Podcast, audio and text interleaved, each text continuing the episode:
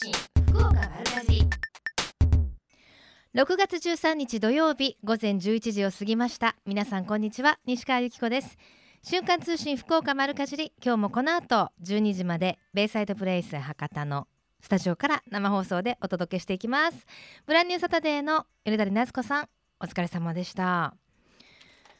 今日は高気圧に覆われて晴れのお天気なんですけれどもあの予想最高気温も各地で30度前後まで上がるということで、まあ、寒かったり暑かったりとちょっとあの不安定な気温が続いているのでこういう時って熱中症すごくなりやすいそうなのでしっかりあの体調管理注意してくださいね。あとそれと福岡市によりますと今日の大気中の PM2.5 の平均濃度が国の環境基準を超えることが予測されています。え昨日に続いて黄砂も飛んでいますのでなんかそう言われてみると朝から喉がガラガラいがらでるなみたいな気もするんですけれどもあの呼吸器系の持病アレルギーのある人は外出する時にマスクを着用したりあとうがいもしっかりされてくださいね。お洗濯物はなるべく外には干さない方が良さそうです。久しぶりのお天気ねあのいいお天気なんですけれども、えーしっかり気をつけてください、えーさてラジオネームチャンポールさんいつもありがとうございます。えー昨日コンビニに立ち寄ったところなんとデザート用にカップに入ったカットしたスイカがありましたよ。もうそんな時期かと思いつつ杏仁豆腐を2つ買い そのコンビニを後にしました。えースイカ買わなかったの？この振りで。そうですか。確かにあの最近カットスイカってよく見かけますよね。大きな丸まま買ってくるとなかなか消費できなかったりスイカはカットしてからがね傷みやすかったりしますので。そうですね。スイカの季節ですね。うちの冷蔵庫にもスイカ入ってましたね。え。ーさあこれからの季節美味しいスイカですけれども JA 宗像クリームスイカ部会は9日、えークリームスイカあの黄色いスイカですよね。であの糖度を測ったり今年の、えー出来をいろいろと確かめたそうです。クリームスイカはあの何といってもあのクリーム色の断面の色が重要だそうでその色を見たりあとシャリ感とかあと糖度が12度から13度あったということで今年も美味しいクリームスイカ食べられそうですよ。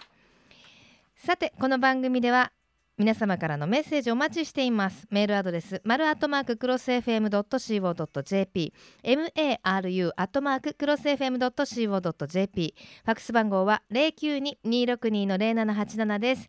番組のホームページからもメールが送れるようになっています。瞬間通信福岡丸かじりクリックしてみてください。今日も皆様からのメッセージお待ちしています。瞬間通信福岡丸かじり。瞬間通信福岡丸かじり続いては教えて聞きかじりのコーナーです。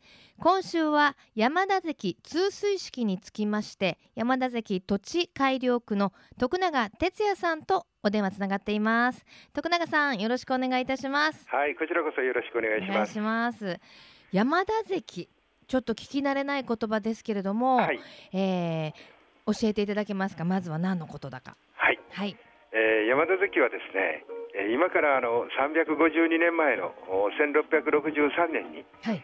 えー原野を農地にするために、筑後川から水を取り入れるために、い作られた関でして、ええ。この堀川をずっと掘ってですね、ええ。180ヘクタールの農地を作ったのが始まりなんです。はははは。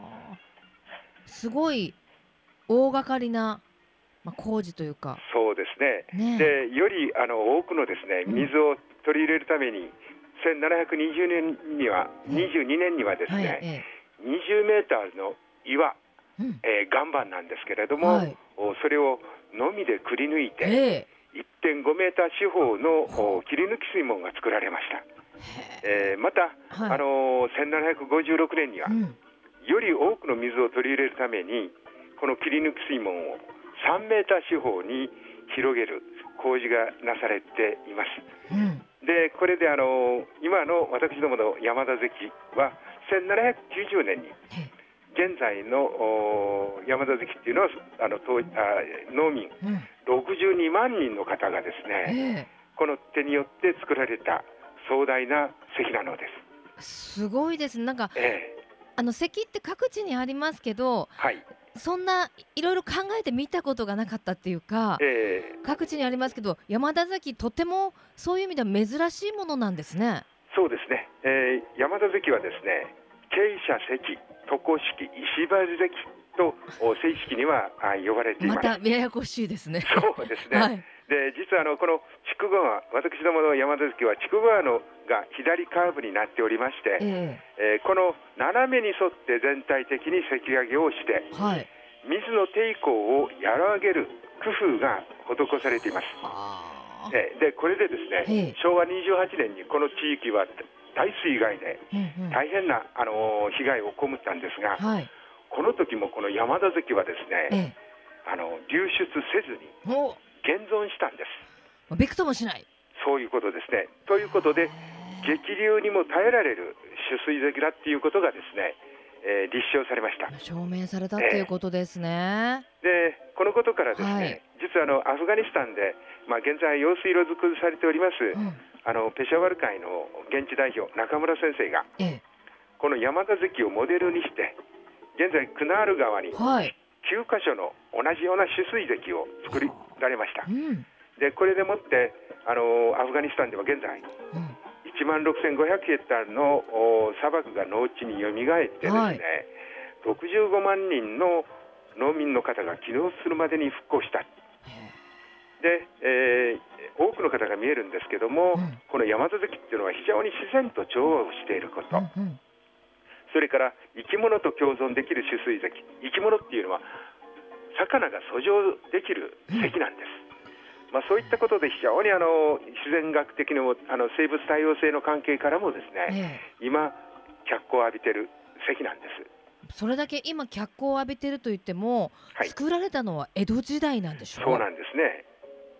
ええですから、やはり先人のあの古賀百子という方が、はい。あのここの地域の庄屋さんなんですけども、うんうん。この人が中心となってですね、こういったあの今の取水石を絵図面を引いて、えー当時の農民62万から64万人がはい。この工事にあの山田関を作ったり、あるいは堀川用水路を拡幅したり、えー土手をかさ上げしたり、そういった形にあの農民の方が必死になって作ったあのはあ。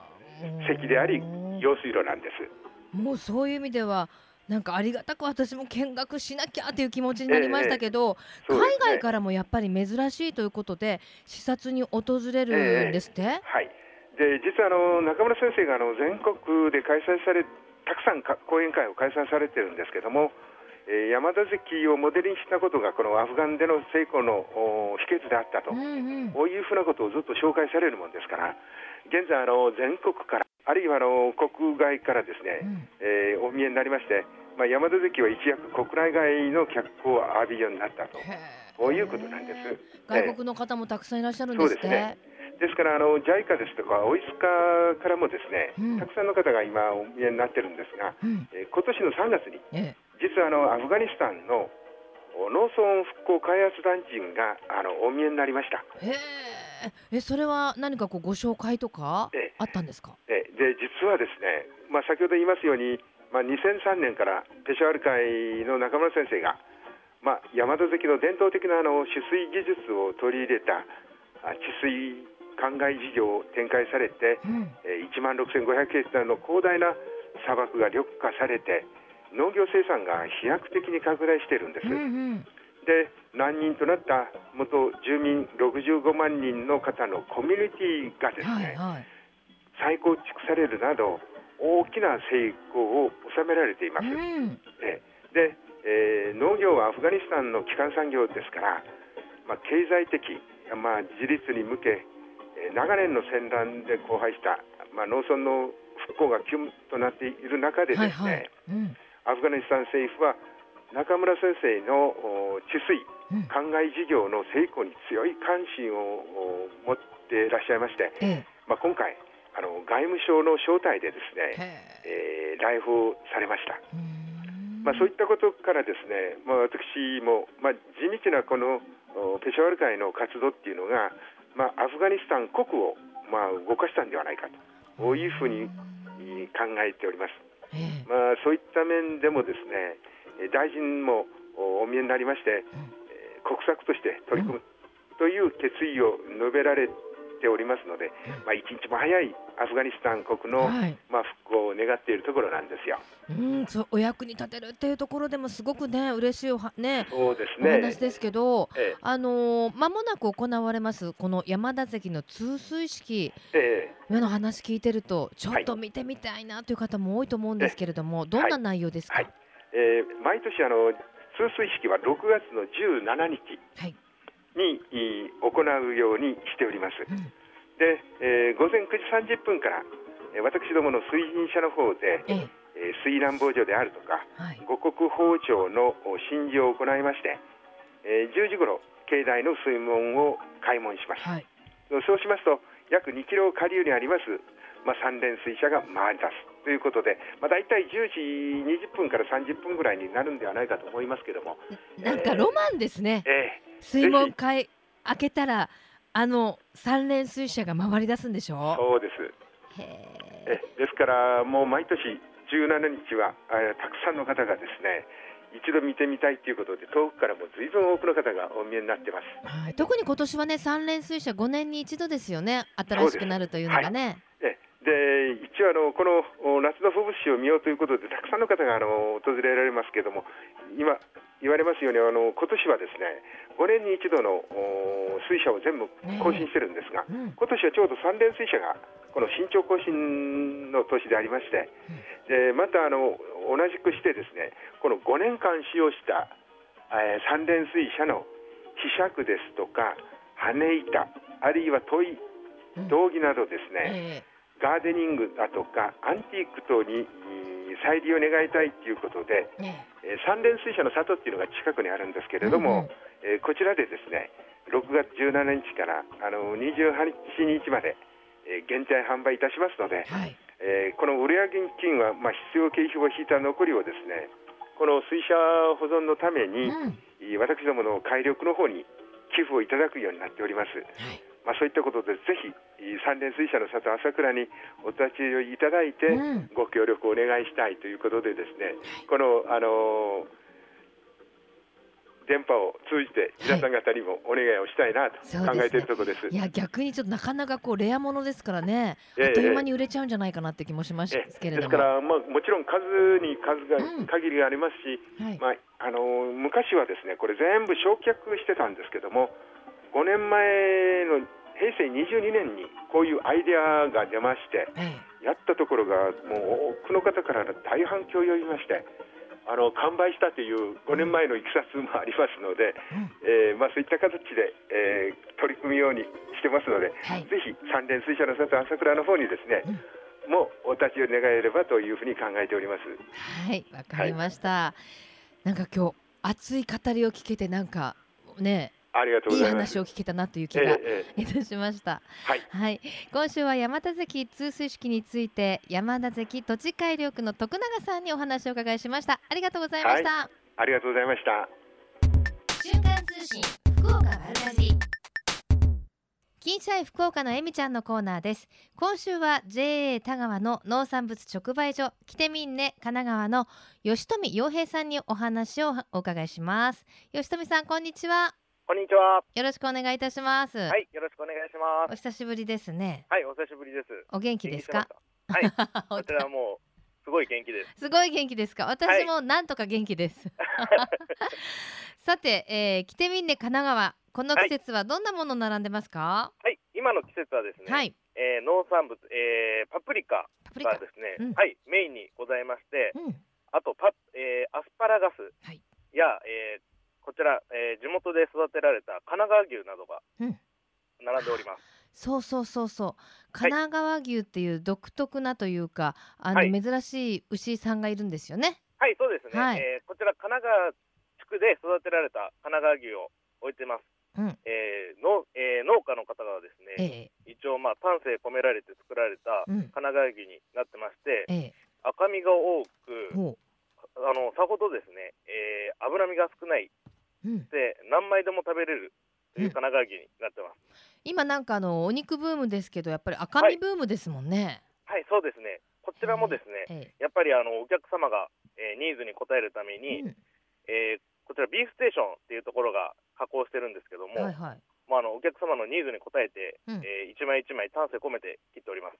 うん、美味しそうですね。はい、とても美味しいですよ。すごい希少なんですもんね。そんなにたくさん量産はできないからっていうことでね。はい、そうですね。こちらですね、神奈川牛育てられている農家さんは、実は1軒しかなくてですね、もうそちらの方がいなくなると、神奈川牛自体がなくなるので、こちらもちょってと。はい、そうですか。本当にじゃあ貴重なというかね。はい、そうですね、とても貴重なお肉になっております。じゃあ神奈川牛っていうかその方の生産者さんのお名前つけてもいいぐらいの希少価値がありますね。はい、もちろんですね、えーこちらですね、えー武田さんっていう方になるんですけども、武田牛みたいな感じにじゃ はいあなってますね。はい、えーいくつものですね賞を受賞してまして、え多くあのあのー賞にもいくつも受賞しているお肉になってます。えわかりました。はいさあそしてパプリカねそのあたり、たくさん作られてますもんね。はい、そうですね。パプリカもですね、実はあの農家さん1軒しか いやいなくてですね。あそうですはいか。はい。パプリカ。はいじゃあななんとかパプリカとかつけてもいいぐらいですねお名はい、前ね。あのピュアパプリカっていう名前がピュアパプリカ。はい、はい。こちらですね、荒牧さんって方が 作ってるんですけども、はい。こちらのパプリカもですね、ええとってもあのお店で人気がありまして、ええいつも品切れ状態になるぐらい売れてます。あら荒巻きパプリカですね。はい、そうですね。なるほどパプリカはねあとビタミンとかね、はい、カロチンが豊富に含まれてるからはい、今からの季節ぜひね夏バテ防止にも食べたいですはいね。、サラダにしてもとても美味しい食材になってます。美味しいですね。はい、さあそしてアスパラガスもあると。はい、あの実はですね、アスパラガス、えー今農家さんがうん。3件ぐらいございまして、ほうこちらちょっとちょっと増えましたね増えましたね。はい、あの今ですね、ちょうどあの立慶中って言って、ええ今あのアスパラガスたちがあのお休みしてる時間になってまして、はいはいえー今度ですね、6月下旬からまたあの元気にいっぱい入ってきますので、はい。こちらもまたお求めになってもらいたいですね。じゃあ今はちょっとお休み状態。はい、あのちょっと量が少なくなってまあすので わ、かりました。はい、わかりました。はいあそうなんですね。はい、であのーそちらの直売所というと、はいなんかすごい女性部の皆さんのご活躍がすごいと。はい、そうですね、あのあゆみ工房っていうところになるんですけど、うん。とってもあの元気なお母さんたちが、うんあの毎日工房の方で作られています。例えば？あの生姜の佃煮、いいですね。はい、とかあの先ほどご紹介したパプリカやうんアスパラを使ったコロッケなども作っています。おお、へえ、もう本当にじゃあもうお袋の味っていうかね、はい、懐かしい手作りの味なんですそうでね。あの地元のお母さんの味が楽しめます。楽しめますか？はい、それいいことですよ。食べたいな。はい、あのぜひ来てください。ねえ。ね行きたいですね。なんで笑ってるんでしょうね、私たちね。あのおお店の方もあ,、はいありがたいことにすごいたくさんの方にお越しいただいて、はいはい、あのこちらですね、え平成22年の、えー12月に改装あの店を大きくしまして、ええ。ちょうどですね、うん。えー今月、えー先月の半ば頃になるんですけども、うん。100万人の達成おめでとうございます。はい、ありがとうございます。はい。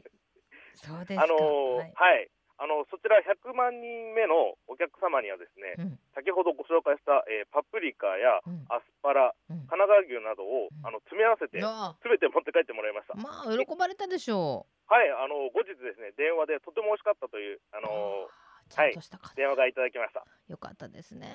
はい。でまだまだたくさんの方に楽しんでいただこうということでちょっとはい先にはなりますが、大々的にイベントもあるんはい、ですね。えー8月のですねね11日火曜日、えー12日水曜日にですね盆の大売り出しを行いおます。盆のお売り出し。はい、えーこちらですね一応お花をメインとしてうんあのこ当直売所の横にあの集荷所がございましてええそちらでですねあの店をあのもうすべてお花尽くしにしてしまおうという考えでございます。お花もそのあたりたくさん作られてるんですかじゃあ？はい、あの生産者の方、えーいっぱいございまして、ええとてもあの品種がいろいろございます。ああじゃあその来てみんな神奈川でも買うことができると？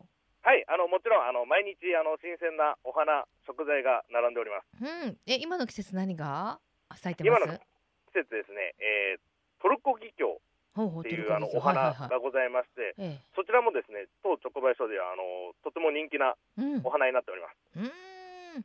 なるほど。わはい。かりました、じゃあそのお盆のお売り出しの時には、はい。店内がお花でいっぱいになりはい。お盆用品の販売もありはいお客様でもいっぱいになります。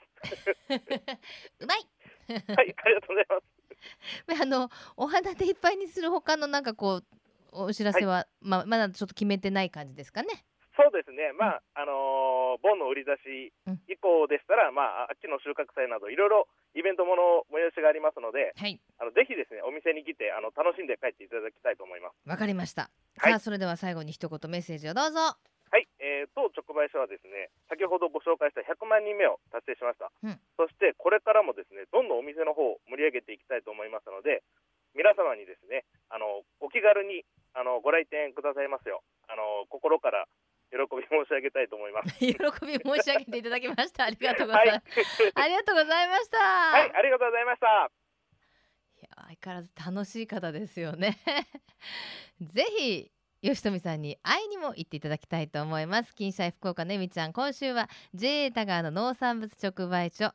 え来てみんね神奈川の吉富さんでした。最近食の大切さを見直す動きが広まっていますがこれからの日本人にとって良い食とは何なのか。今日本の農家と JA グループ消費者協力会社団体のみんなで一緒になって考え行動していく運動が始まっています。それがみんなの良い食プロジェクト。このプロジェクトにはえみちゃんというシンボルマークがあるんですが食という漢字をモチーフとしてその漢字の形を良い食を笑顔で食べている姿に見立てています。この番組をきっかけにしてみんなの良い食プロジェクトにも興味を持っていただけると嬉しいです。瞬間通信福岡丸かじり続いてはマルカジリネットワークのお時間です今日はシュニア野菜ソムリエでフードコーディネーターとして活躍されている久保ゆりかさんスタジオにお越しいただきました久保さんよろしくお願いしますよろしくお願いいたします。さてはい。久保さんはい。6月ですよはい。そうですね。梅雨時期ですね。梅雨時期ですね、はいジメジメしてますか？はい。ちょっと蒸し暑いですね。ですよね。やっぱり蒸し暑い時にも、はい。旬のお野菜ではい。随分とさっぱりすることはできますよねそうですね。はいぜひ食べていただきたいですね。。はいいそんな時に食べていただきたい今日ご紹介いただくのは？はい。今日は博多のトマトをご紹介いたします。はい博多トマトの特徴は、はい。博多のトマトは、まあ、福岡県産のブランド野菜で福岡県と JA グループ福岡さんが自信を持って販売しているトマトです、うんまあ博多のトマトという名称で販売をされています博多のトマトは減農薬を推進して安全安心な生産をされています、うん。真っ赤に熟した硬い果実で、うん。酸味と甘みの絶妙なバランスが特徴です。はい。なるほど。はい。まああの今スーパーに行くとやっぱりその品種の数というか、はい。品揃えが一番多い野菜って言ってもいいんじゃないですかね。そうですねトマトですよね。ね。えそれだけにやっぱりお料理によってね、はい。このトマトは煮込みがいいなとか、はい。これは丸かじりがいいなとか、はこれはカットしてこうカプレーゼにするのがいいな、はい。この前からカプレーゼが出てこないんです。とかいろいろね いろいろ小文字に弱いから、ねそうやってこういろいろ食べ分けるっていうのも面白いですよね。そうですねはい。で、あのいろんな品種のトマトがありますが、はい栄養価ってどうなってるんですか？栄養価はですね、まあ、あの色の濃い色の方赤い色の方がリコピンだったが豊富になりますうね、ん。どんな効はい能というかありますか？あトマト全体的にはビタミン C やベータカロテンリコピンを豊富に含むんですけれども、うん特に赤いのし色素成分リコピンには強力な抗酸化作用がありまして有害な活性酸素を除去する働き働きがあると言われています。うん。まあ今から紫外線の強い季節ですから、はね、はいしっかりトマトを食べて。紫外線防止美肌効果もありますね。そうですね。さあではちょっと、はい今日のレシピは何でしょうか？持ってきたお野菜は？はい、えー、トマトのチョップドサラダを本日は作りましチョたッ。プドサラダ。はい、チョップドサラダ私もちょっとね流行ってるん流行って自分的に流行ってるんですよ。美味しいですよね。美味しいですよね。同じ日に先日ですね。同じ日にフェイスブックに上げてて、はい。久保さんのこう綺麗にあの撮られた写真と私のチョップサドサラダの違いがねこんなに違うものかと思ってみましたけれども。はい。どんなサラダのことをチョップドサラダと？はい、まあ、ニューヨークでですね大流行しているサラダなんですけれどもすべ、ての具材を同じぐらいの大きさになるように小さくカットしたサラダのことです。うん。はい、ずいぶんちっちゃく切りましたね。私のチョップドサラダはこの4倍ぐらい。もはやチョップドサラダとは言わないかもしれないですね、そうですね。結構小さめに、まは切りましたい、ね。5ミリ角ぐらい？1セン1チぐらいかかな。なあるかな？1センチない、はい。ないよ。フォークとかスプーンでです えね、やっぱり食べやすいっていうのとね。あとはドレッシングが馴染みやすいですね、うん、で今日の中に入ってるのはトマトのほかはいトマトと玉ねぎそれから水菜、枝豆でブロックのチーズを加えました。うんいただいただいてます。はい。ほんとあのシャリシャリ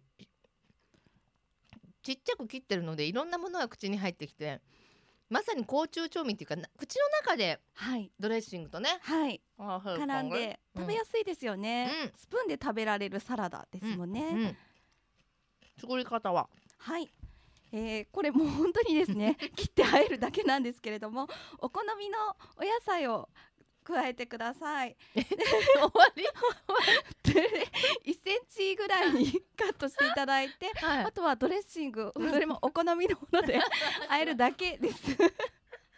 まあ、今日でわかるけど久保さん的なおすすめ今日は？はい今日はですねあのもちろんトマトはぜひ加えて。いやトマトの紹介来たんだよね今日ね。そうです 博多のトマトをぜひ加えていただきたいです、うんうん。でその他は玉ねぎ枝豆、チーズ加えたんですけれども、あのちょっと淡白のものを加えるんでしたらハムとか、うん。あとはと蒸し鶏とか加えていただいてもいいです、今の季節トウモロコシも美味しいですね。そうですね。色合い的にも綺麗ですね、あとはサラダ豆とかちょっとこうコリッとした食感のあるものを加えてもいいかと思います、はい。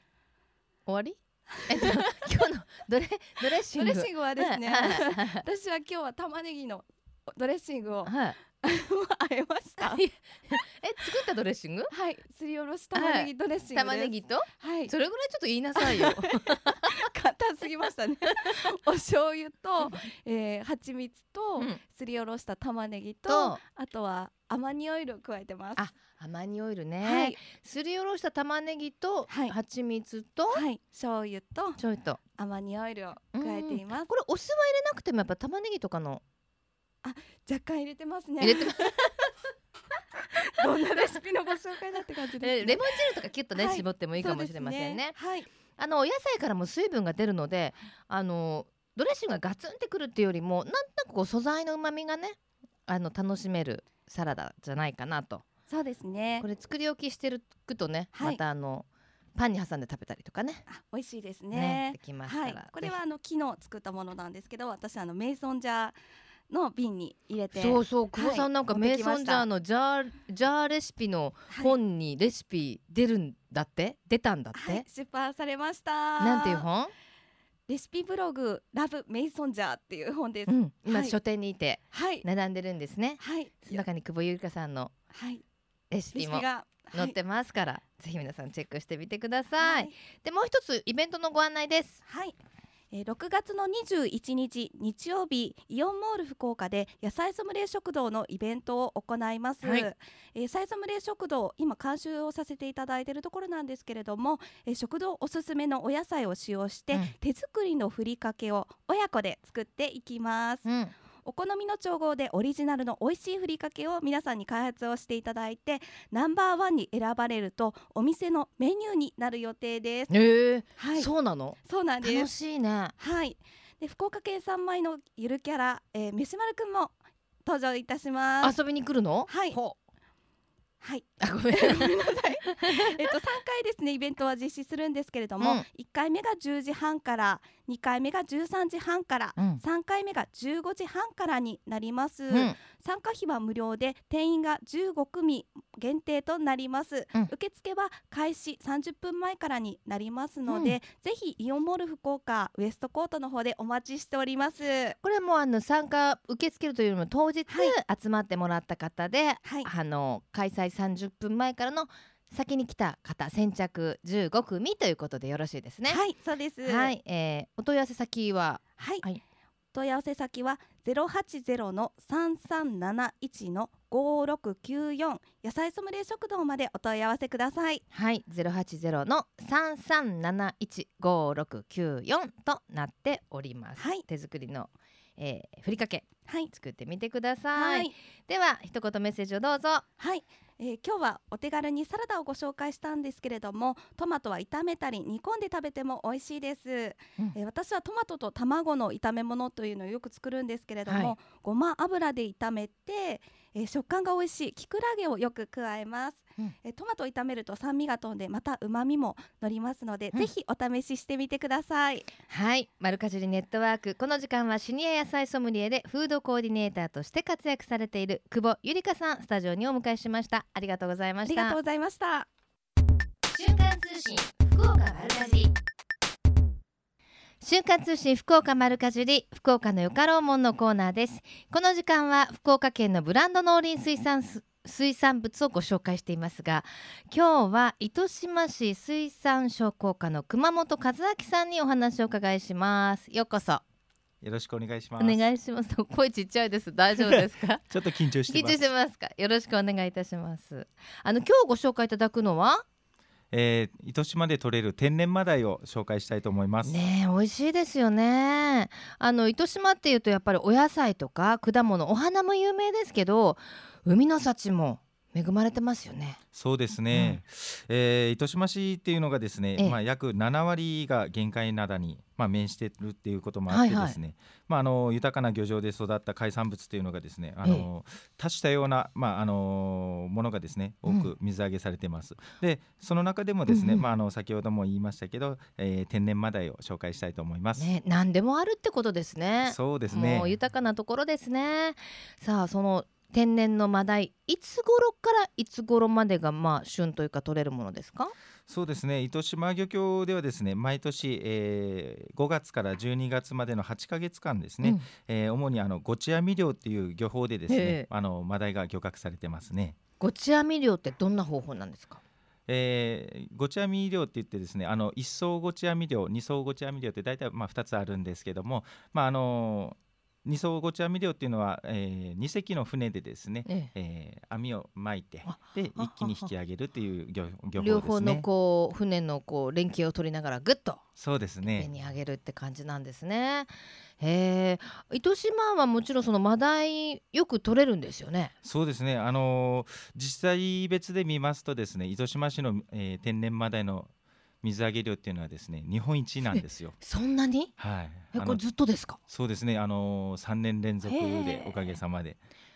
そうなんですね。じゃあもっともっと食べなきゃですね。そうですね、あのーいっぱい取れてですね、あのー多い時っていうのがですね、えーまあ、1軒といいますか一隻の船でですね5キロ箱で大体1000箱以上取れることもあってですね、あのーいっぱい取れて、まあ、逆に魚の重みで帰ってくる時にですね、まあえ船が傾いて帰ってきたりへするんでえすよ。面白い。もっとみんな食べようって感じですね。なんとなくほらタイイコールお高いっていうイメージがあるじゃないですか。そうですねそのイメージはだなんかあるんですけどもまだ実際ですね、あのーまあ、たたくさん取れてるっていうことで、えーまあ、お手軽な値段でですね、うん。まあ、消費者の方方にはですね、はい。あのお買い求めできるんじゃないかなと思ってますね。じゃあよく見てみるとタイの割には意外とお手軽だなお手頃だなっていうお値段で私たちは食べることができるっていうことですもんね。そうですね。ただやっぱりその時期的なものはあるでしょもちろんそのいっぱい取れる時はお安いし。うんあんまり取れないって時はちょっとっていうね。そうですね、えー、大体、えー、5月から、まあうん。ごち網漁っていうのが始まりまして、はいはい。まあえー夏前ぐらいまではですね、うん。結構取れてくるんですけど、まあ、うんどうしても11月12月になってくるとですね、まあ、海がしけたりして、うん。なかなか取れなかったりしてですね,、うんねまあ、値段が上がったりしますね。じゃあ今まさに食べてほしい。っそうです。ですね。もう今が旬ですね。はい。で、えっ、とそのまあマダイを使っていろんな取り組みも始められたと。そうですね、はい。あのーまあもちろんですね、えー刺身とか塩焼きとか煮付けっていうのがですねまあ美味しい食べ方なんですけども、うんまああのー加工品をですねちょっええと今回作らせていただきました。はい。でこれはあの糸島漁協がですね、えー天然マダイをですね、まあ、使ったあの味噌バター鯛っていう糸島味噌バター鯛っていうですね、うんうん鯛味噌をちょっと作らせていただいております。これあの耳で聞くとよく皆さんわかんないと思うんですけど、糸島味噌バタータイ。そのタイのタイは博多弁のタイとマダイのタイにかけてタイという字になってます。総鯛ですね。そげんタイですか？そううんそげな鯛です。あのみ糸島味噌バタータイってどんなものですか？瓶に入ってて一見見た目はなんだろう肉味噌みたいな感じですけどまあタイですからこれタイで作ったそうですね。はい。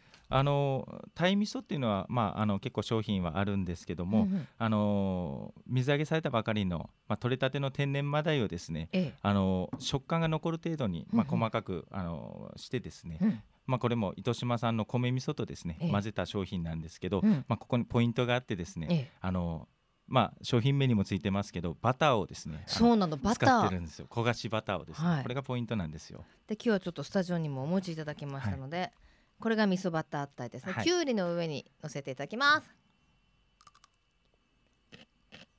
うん。うん。あ面白いですね。ですよね、うん。なかなか。うーん。美味しい。なんだろうまず贅沢にものすごくタイが入ってますね。そうなんです。こう。ゴロッとあの割と本当にあタイの身だって分かるぐらいの存在感のある身がゴロゴロ入っててまあタイ味噌ですから味噌の味がするんですがやっぱその焦がしバターバターの風味がちょっとキャラメルみたいな、うん。なんだろうほのかな香りと風味が、うん洋風のようでありお味噌使ってるのは和風のようであり、これちょっとまたお酒がいけそう。そうですね。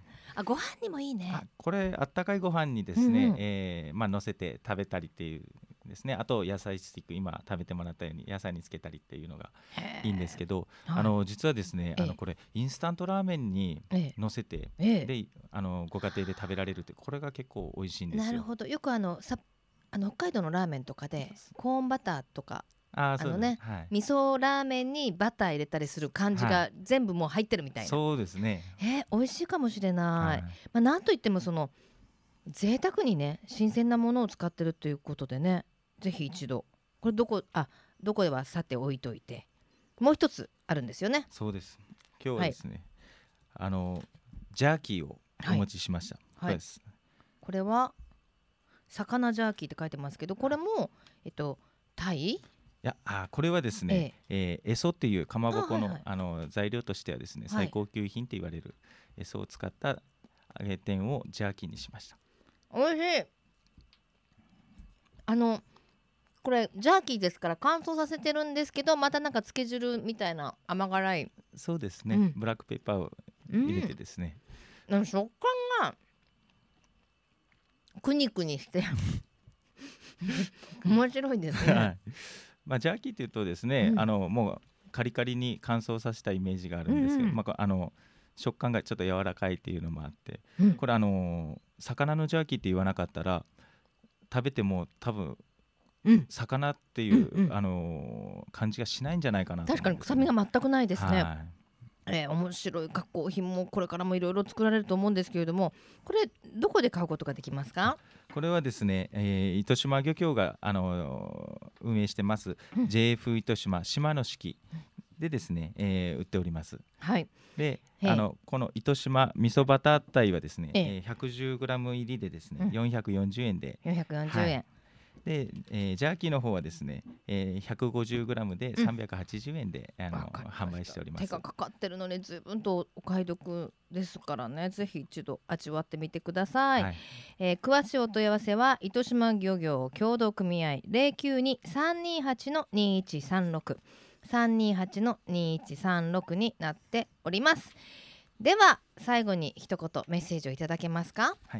えー糸島市、まあ、あの糸島漁協ではですねこのような、えー新しいすあの水産物をですね、えーまあ、そのまま丸ごと食べてもらうというのもあの進めてるんですけども、うん。こういった加工品とかにもですね、はい。力を入れております。で、えー一目でですね、うん。えー糸島漁協が認定する、えー加工品っていうのが分かるようなですね、えー JF 糸島ブランドロゴっていうのをですね今回、はえー作らせていただきまして、あの漁協が認定したあの商品に、えー貼ってうん。で、えー販売しております。はい。で今はですねあのハマグリとかですね、うん。えー赤木とか、そういったもの8品なんですけども、うん。あの今後ですね、はい。えーもっともっと、えーラインナップを増やしていこうかなと思っております。よわかりました。ぜひ皆さんも見かけたら手に取って食べてみてください。ろしくお願いします。はい。福岡のゆかろんもん今日は糸島市水産か商工課の熊本和明さんにお話をお伺いしました。ありがとうございました。ありがとうございました。このコーナーは福岡県農林水産物ブランド化推進協議会の協力でお送りしました。瞬間通信福岡丸かじり瞬間通信福岡丸かじり今月のプレゼントです、えー福岡県農林水産物ブランド化推進協議会からいただきました。今月は福岡のぶどう巨峰です。これ化粧箱に入ったものです。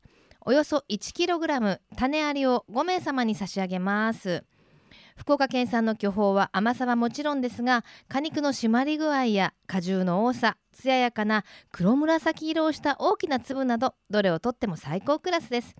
一粒頬張るとたっぷりあふれ出す果汁や芳醇な香りとともにしっかりとした甘さとさらに爽やかな酸味も味わうことができますよ。なんかこう巨峰を食べられる季節になるとあー夏が来たなっていうような気がしますよね。ぜひたくさんのご応募お待ちしております。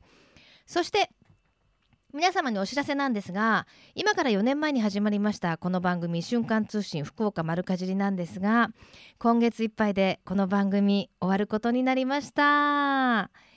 はい。もうあっという間に4年だなという気がするんですけれどもまあ4年前から聞いてる方も最近聞き始めたという方もたまたま聞いてしまった という方もですね。よかったら番組の思い出とかあなたが好きな福岡の農林水産物ここで食べた何々の味が忘れませんなどなど美味しい福岡の話題のメッセージをぜひいただければ嬉しいです。いただいたメッセージは番組の最後の放送6月27日にご紹介をさせていただく予定でですのでどうぞたくさんのご応募というかあのメッセージお寄せいただければなと思っております。さてこの後12時からはまさきさんナビゲートババッドウィークエンドでお楽しみください。まさきさんからもきっとメッセージ届くと思うな。瞬間通信福岡丸かじり来週もどうぞお楽しみに。ここまでのお相手は私西川由紀子でした。それではまた来週。さようなら。この番組は JA グループ福岡の提供でお送りしました。